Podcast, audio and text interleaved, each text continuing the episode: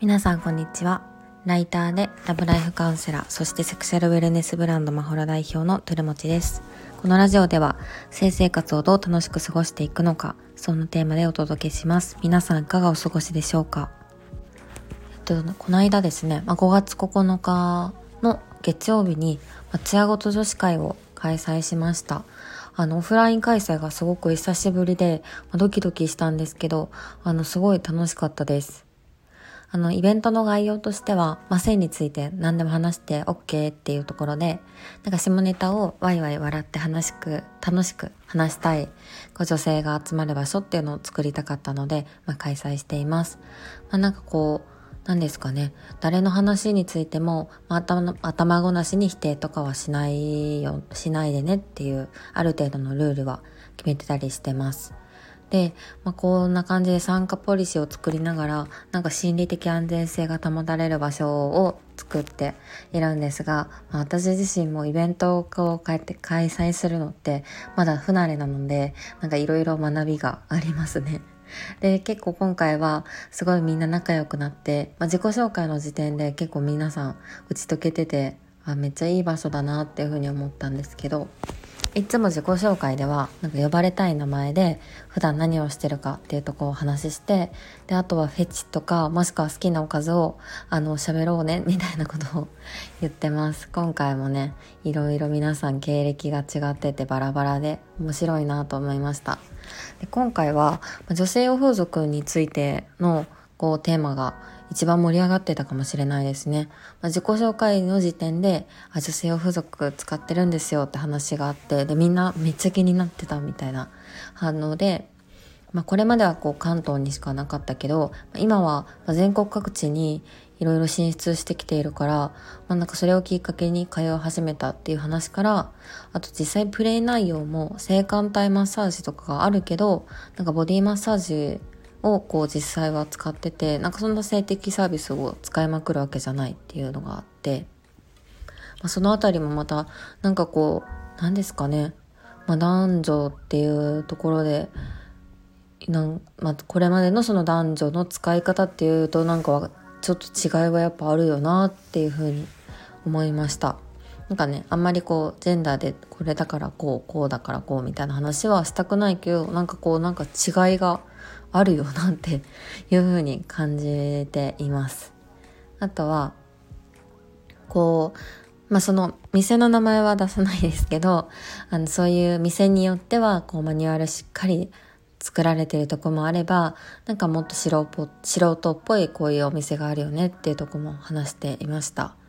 私はまあ大学の時にアダルトグッズを卒論のテーマにする前は女性を付属について取り上げたいなと思ってたのでなんか改めてなんか興味が再燃したというか、まあ、それをきっかけにこの間も女性を付属についてのこう書籍出版記念のイベントとかに行ったりもしてました。で今回は、まあ、膣トレっていうのをテーマにしてたので一応って言ったらダメなんですけどあのじゃあ膣トレグッズについて話すよっていう体で、まあ、みんあの何でも話して OK っていうところであのチットレグッズいろいろ展示させていただいてました。なんかグッズを実際にチットレグッズを使ったことがあるっていう人は、まあ、まだまだ、まあ、こんだけ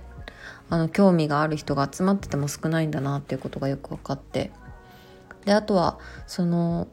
あのエルビーっていうその膣トレあのスマホと連動する、まあ、イギリス発のブランドについては知ってる人がちょいちょいいるなって思いつつ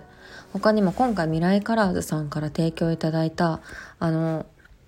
e ケーゲルっていうグッズを持っていったんですけどなんかすごい触りが触り心地が面白くてですねすごい好評でした。あとは、まあ、仲良きしたいねっていう話はもう絶対に出てくるな毎回出てくるな話題なんですけど、まあ、実際にこうこれ使ったら仲良きできるようになったよみたいな情報を教えてもらいました。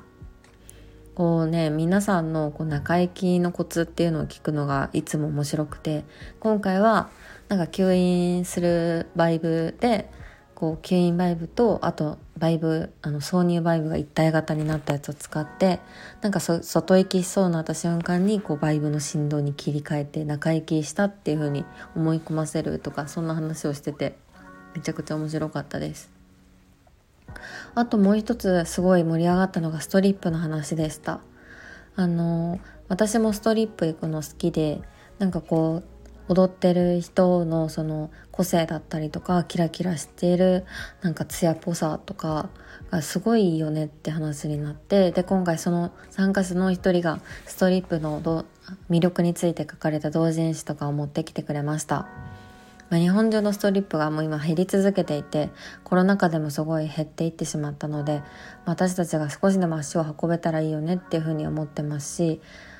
うん、運営の方々とかダンサーの皆さんとかのなんか力になれることがあればやりたいよねって話をしてました。で関西でみんなで集まってこうストリップツアー行けたらいいよねみたいな話もしてました。いやこれは本当にやりたいですね。